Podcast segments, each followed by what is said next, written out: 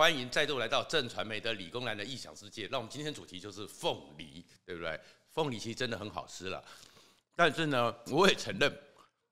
口误之后造成某个特定的力量非常的嗨，那口误总要付出代价，那也就算了。不过坦白讲了，看到这凤梨哦，还真的是感慨万千。不过感慨万千倒不是那个口误的问题。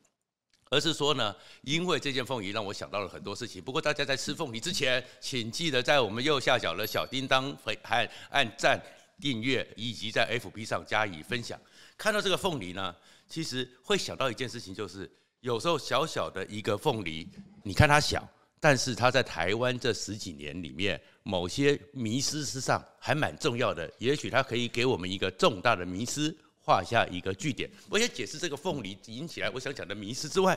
我要解释的是，我要想到是说哦，其实哦那一天哦，真的我承认啊，我也从那一天给我得到一个很大的教训。年纪大了，到底不是小时候二三十年前的年轻的时候有独孤九剑那样子无招胜有招，或者是呢像周伯通一心二用，那一天真的是口误了。而口误里面倒也不是什么状况，我解释一下那天状况。坦白讲，二十六号的时候，二月二十六号突然之间被突袭，说那个被老公突袭，说我们的凤梨已经要准备要去的就不卖了，台湾不准去了。然后马上看到特定的力量，如那个世界末日，好像很严重。那我那时候就觉得这是何其无聊的事情。所以本来制作单位在二十七号录影那天呢，我就讲说我不想谈凤梨，太无聊了，也不觉得它是一个很难的事情。一下子，我们这个国家，我们的人民在现在这个情况下，马上就可以解决。所以我说我不想谈，我只想谈从凤梨的虱目鱼谈我们过去从二二零零五年到现在为止十六年以来，对于农产品可以人民币可以救台湾农民这件事情的迷失。那我说我想谈虱目鱼，那本来跟制作人就讲好了，反正前面他们就去凤梨就发表他们意见嘛。没想到呢，他们讲的也不够长，时间不够。突然在最后问对的时候被组成了一点，而当时我脑袋正在做一个计算，在在脑袋里面计算，我说临时一看，因为那一天都还没有告诉我们说，原来我们送去一年大陆只有四万公吨，那一天只看到说年产量是四十二万公吨，那我就说好吧，就算四十二万公吨，通通卖给大陆，对于台湾到底很有影响吗？所以我就再心算。小时候我是真的能够边讲话边心算，然后一心二用，但是那天我在当我在心算的时候，其实。我真的没有注意到，我嘴巴里面讲的话其实有点不精准，一心二用，有分开掉了。所以我在这边算算算的时候呢，我最后就算了嘛，就算一年四十二万公吨，两千三百万人，大家来处理一下，用一年的东西处理一下，就十八公斤嘛，十八公斤换一换，一颗二三斤，换成这样子的话，十二颗到十五颗，几天就解决了。所以我就讲那时候讲说，哎，这个政府就是一天的事情，然后老百姓的每个人来帮忙一下，就把它给消耗掉了。消耗掉是什么意思？就是啊，吃也可以啊，你也可以打汁啊。像我今天家里就炖了一锅凤梨苦瓜鸡，然后等着假日的时候边追剧边慢慢看。我就想这不是大问题，但是因为在口误的时候，结果我也没注意到。播出之后啊，我说那就认了吧。有一些人那么嗨，我就嗨吧。那我就说老人家口误，我以后呢讲话或什么的，我就尽量不要像小时候一样一心二用。我要在计算的时候，我就不要再心算，我就仔细的在算。那要算什么呢？我就来谈到刚刚讲到虱目鱼，讲到虱目鱼的时候呢，其实这个东西呢，就大家一直觉得大陆对我们这个农产品好像很重要，然后确实很重要之下，然后好像每次只要农产品的时候，老共就喜欢用这个来修理我们。可是我们回去看它到底真正的效应，农民当然在随时中共这样随时翻脸，一定会有冲击。可是这个冲击真的是像老共讲的，造成台湾这么大困扰，造成我们农民这么大的问题吗？我们先看哦。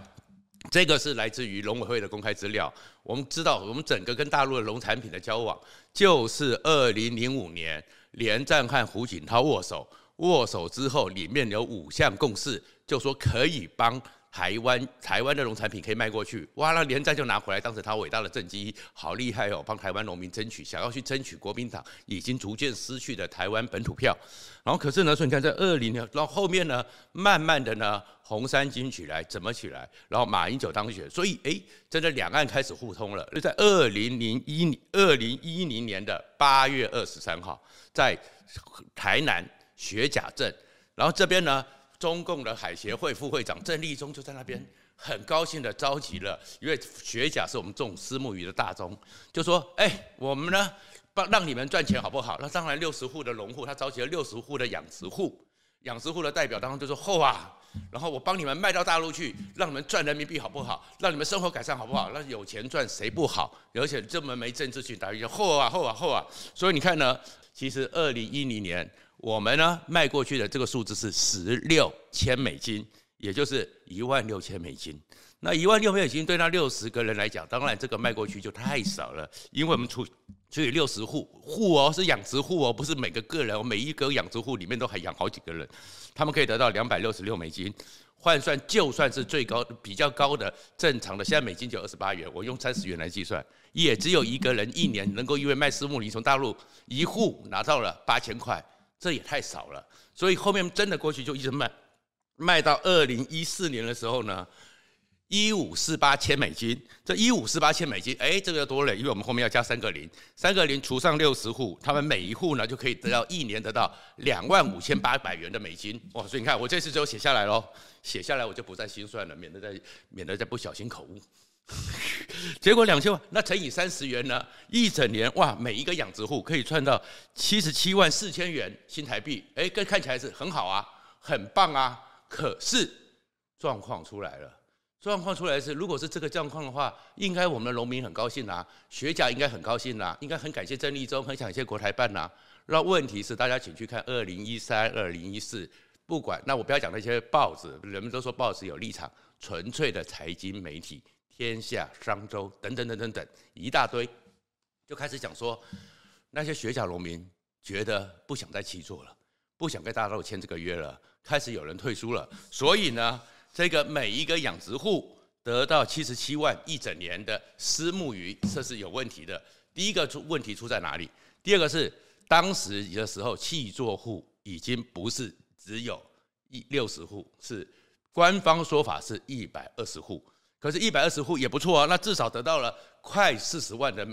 新台币，辛苦一年。可是你要知道，学甲大概两万两千多人。大概十分之一人都是养殖石目鱼，所以两千多人再去分这些钱的时候，你就知道还要再打折。而更重要的是，这些钱并不是那些养殖户、那些最辛苦我们的那些长辈们他们所得到，因为他们拿到了还是最低的。中间有太多的部分是开始什么 A 克法公司啦，什么什么的中间商的传销啦，中间的那些代理人呐。他们拿的更多，就跟我们的整个陆客来台一条龙一样，跟我们的很多状况一样。其实，在大陆那个体制里面，真正拿到的都不是第一线的人，所以他们很多人就觉得说，这样子辛苦，其实他们是白忙一场。二零一三年就有很多契作户在媒体采访上就说，他们不想卖了，他们不想做了，他们情愿自己辛苦，情愿卖台湾，情愿想办法去卖其他的地方。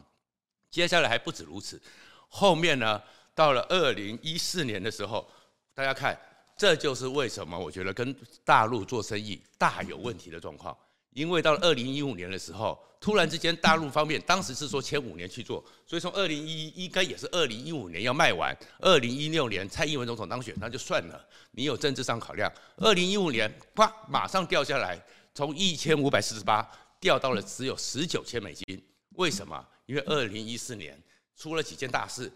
太阳花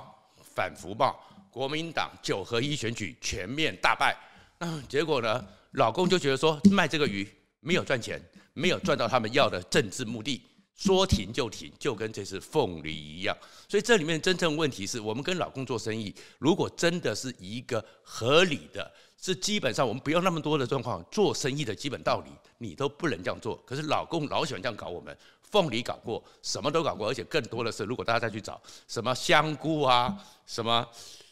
龙板石斑啊，什么什么很多的故事。而这个故事呢，推荐了一个老朋友的书，他呢花了，他是长期专注农业的记者，资深记者。然后呢，焦军，焦军兄呢，后来还去了农产运销公司。在过去那段时间，从二零零五年联售联湖会之后，所谓台湾的农产品卖到大陆。卖到大陆之后，可以帮忙解决台湾的农业的凋敝问题，让农民多点收入。中间到底得了什么状况？中间各种农产品，包含水果，包含虱目鱼，包含龙胆石斑，包含香蕉，各种各种东西，到底出了什么状况？因为焦军兄花了十年时间调查采访了这本《水果政治学》，所以我也不要略美。推荐大家去看一下，就知道跟大陆做生意的这个农产品生意，它不会货出去，人进来，台湾发大财。它其实是一个非常不合理的，非常是一个加度剥削台湾农民的一个问题。那其实坦白讲，从我个人的观点来看，啊，再吃一口凤梨好了啦，对不对？口渴。我个人观点来讲哦，其实农产品卖给大陆不是个坏事。我们不要讲说什么政治上的问题或什么的，大家都是人类嘛，大家能够帮忙，为什么不帮忙呢？其实我们台湾呢，也跟早期的欧美先进国家一样，我们是有那种概念，希望帮助他们生活过得好一点，帮助他们让他们的整个平稳下来。因为呢，大家其实那种概念，从如果大家去看，从一九九零年整个第第第苏联解体之后，全世界开始启动全球化的时候。那时候全世界都喜欢讲一件事情：和平演变。因为所有的包含欧洲的先进国家，包含台湾的这些国家，都知道一件事情。因为包含中国的整个历史、欧洲的历史，如果你有一个文明比较低度、经济比较贫困、强大的邻居，那个时候他们最后的方法就是用掠夺、掠夺再掠夺。罗马帝国是这样子垮了。西罗马帝国、东罗马帝国，很多时候都是这样子垮了。然后，当中国很古代的时候，很多历史的变迁也是如此。所以，能够协助他们，能够弄好一点是好的。可是呢，基本上农产品卖给大陆，是我们在帮大陆人。但是，你会让很多人觉得很刺心的是什么？结果大陆把它当成政治上的工具。它不但对我们是如此。他对菲律宾为了黄岩岛的争议，大家还记得吗？他跟菲律宾闹不高兴的时候、不开心的时候呢，菲律宾进到中国大陆的香蕉，到海关一箱箱的拆，一箱箱的检验，香蕉能够让你这个摆在海关的港口里面摊头摊摊岸上一慢慢捡吗？等到你捡完的时候都烂了。他就这样子对付过菲律宾。去年的时候，因为澳洲总理莫里森认率先说应该调查中国在 COVID-19 里面的责任。这个一讲完之后，我们都知道大麦被禁止了，煤被禁止了，富益红酒被禁止了。可是，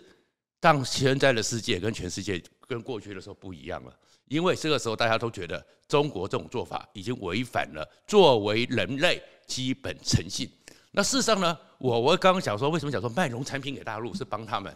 小布希他的回忆录里面有写了一段和江泽民有一段对话。那是他跟江泽民见面的时候，两个人在见面吃饭的时候，小布就想说：“哎，江泽民先生呐，你总书记，你知道吗？我每天早上起来哦，椭圆神办公室就很怕看到那些报表，什么报表？因为宾拉登之后，他发动了反恐战争，大量的军队进到了中东，我就怕他看到那个数字里面，今天又阵亡了几个，今天又什么地方被突袭到，我们美国人的人命又少了几条。”他我每天看到那个数字，我就头痛，头痛欲裂。就江泽民跟他讲说：“小布希总统，你还好啦？我每天想到晚上都睡不着觉，为什么？怕中国人吃不饱。”江泽民说：“中国人的人口总数是全世界超过百分之二十，二十二到二十五之间，因为随着人口变动。但是中国的耕地，中国的淡水，只有全世界比例里面的。”不到百分之二十，都就十几而已。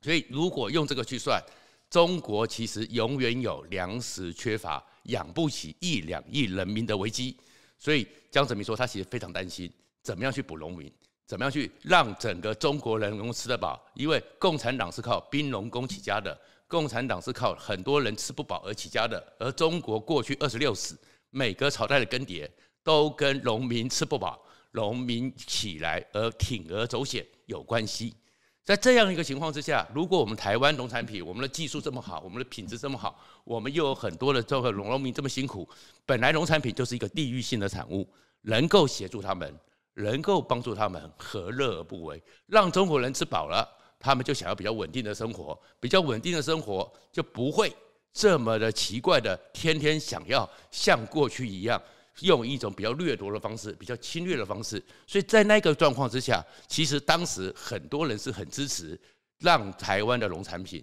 能够卖到大陆去，让台湾的各种的呃刺激的比较可能已经在全球缺乏竞争力的产业能到大陆去，甚至于还很多人，其实现在是我相信很多人呢，身边都有很多陆生，开放陆生来台，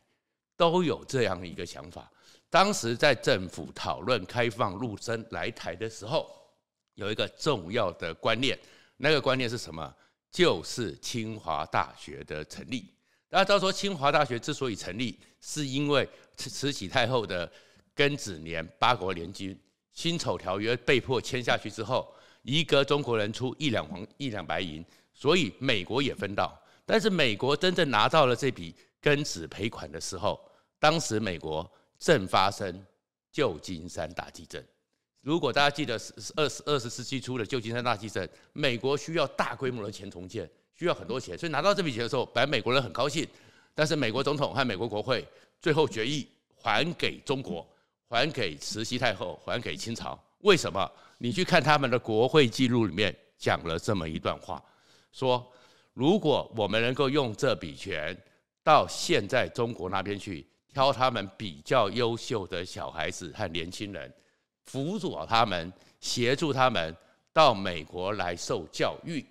所以让他们能够知道比较先进的知识、比较先进的概念。因为以他们这样被挑出来的人回到中国之后，二三年之后，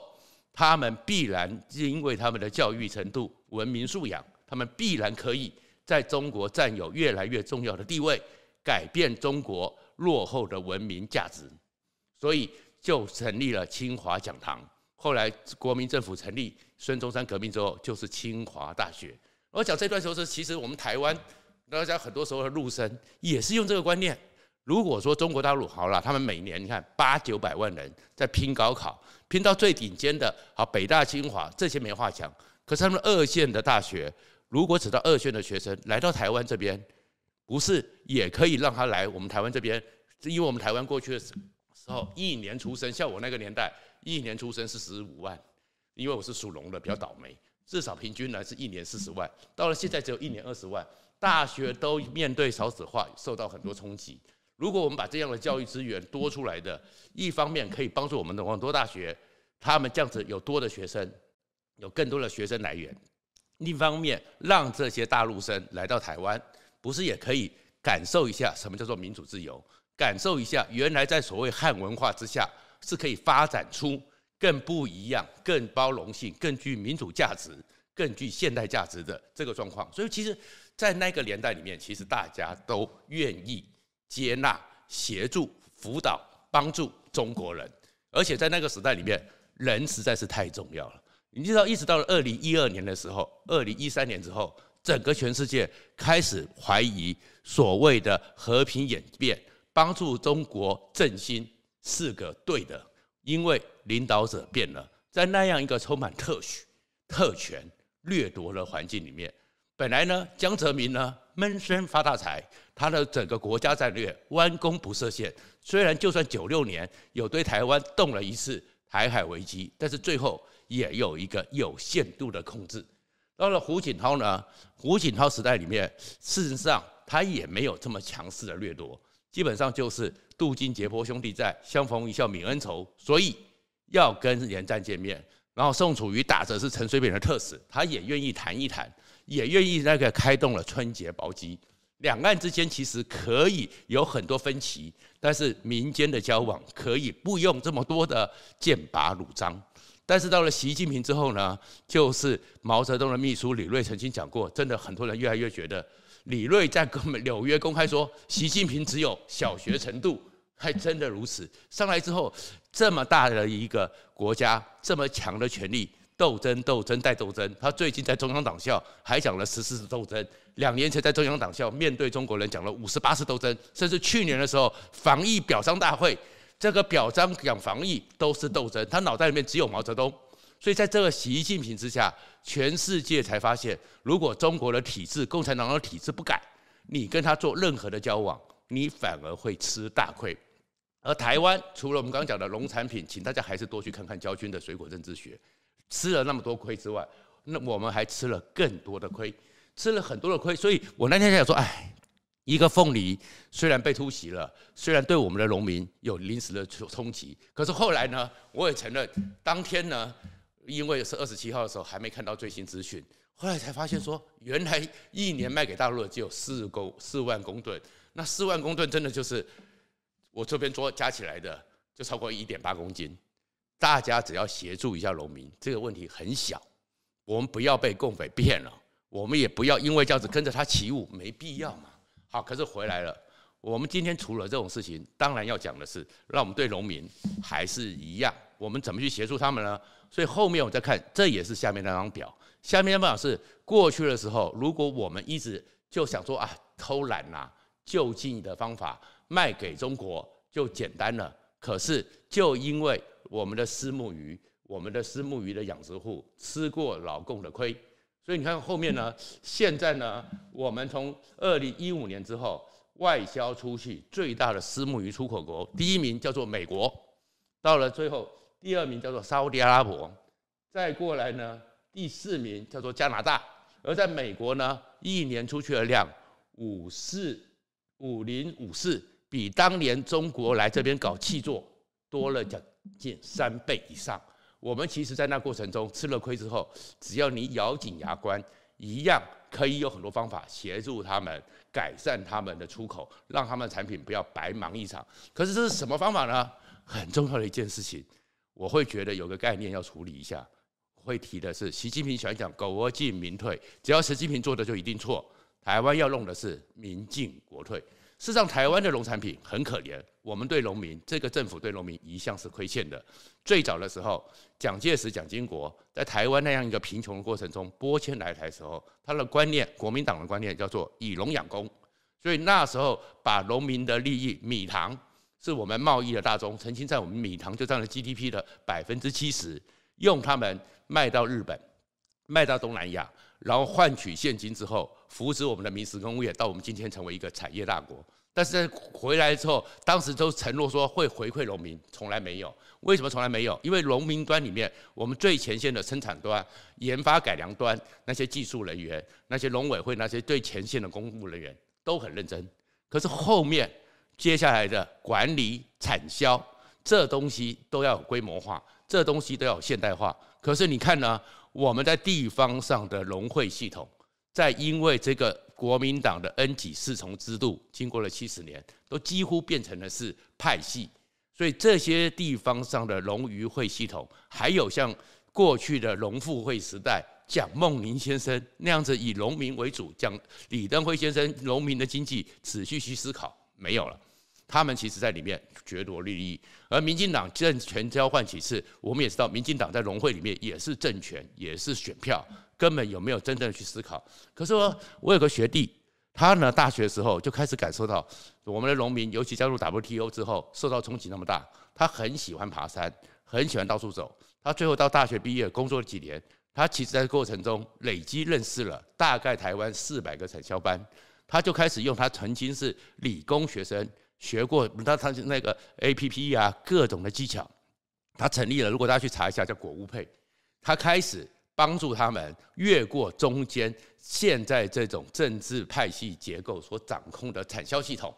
他直接帮他做直接的宅配服务，帮农民做，让这些农民加入这个利用现代化的概念。有机会我把那个学弟找过来跟大家聊一聊，搞不好大家可以学一学，因为他现在呢真的是越做越稳，而且呢开始有很多人想要跟他们合作。创业怎么创？APP 跟我们的农民直接让你订到最新鲜、最好吃的水果，然后甚至于开始呢，也有类似一些超商里面的冷冷藏冷，应该是低温柜，放在几个大楼那边，开始尝试着用团购的方式，让很多人每一天，让我们的农民的血汗不会白流，可以直接吃到。然后另外一个状况是，台湾的状况出在于说，因为四百年下来。台湾地狭人稠，事实上，我们呢，台湾这么大，有三分之二都是山林，不能耕种，不能耕种之下，地狭人稠，然后加上现在又 面临到了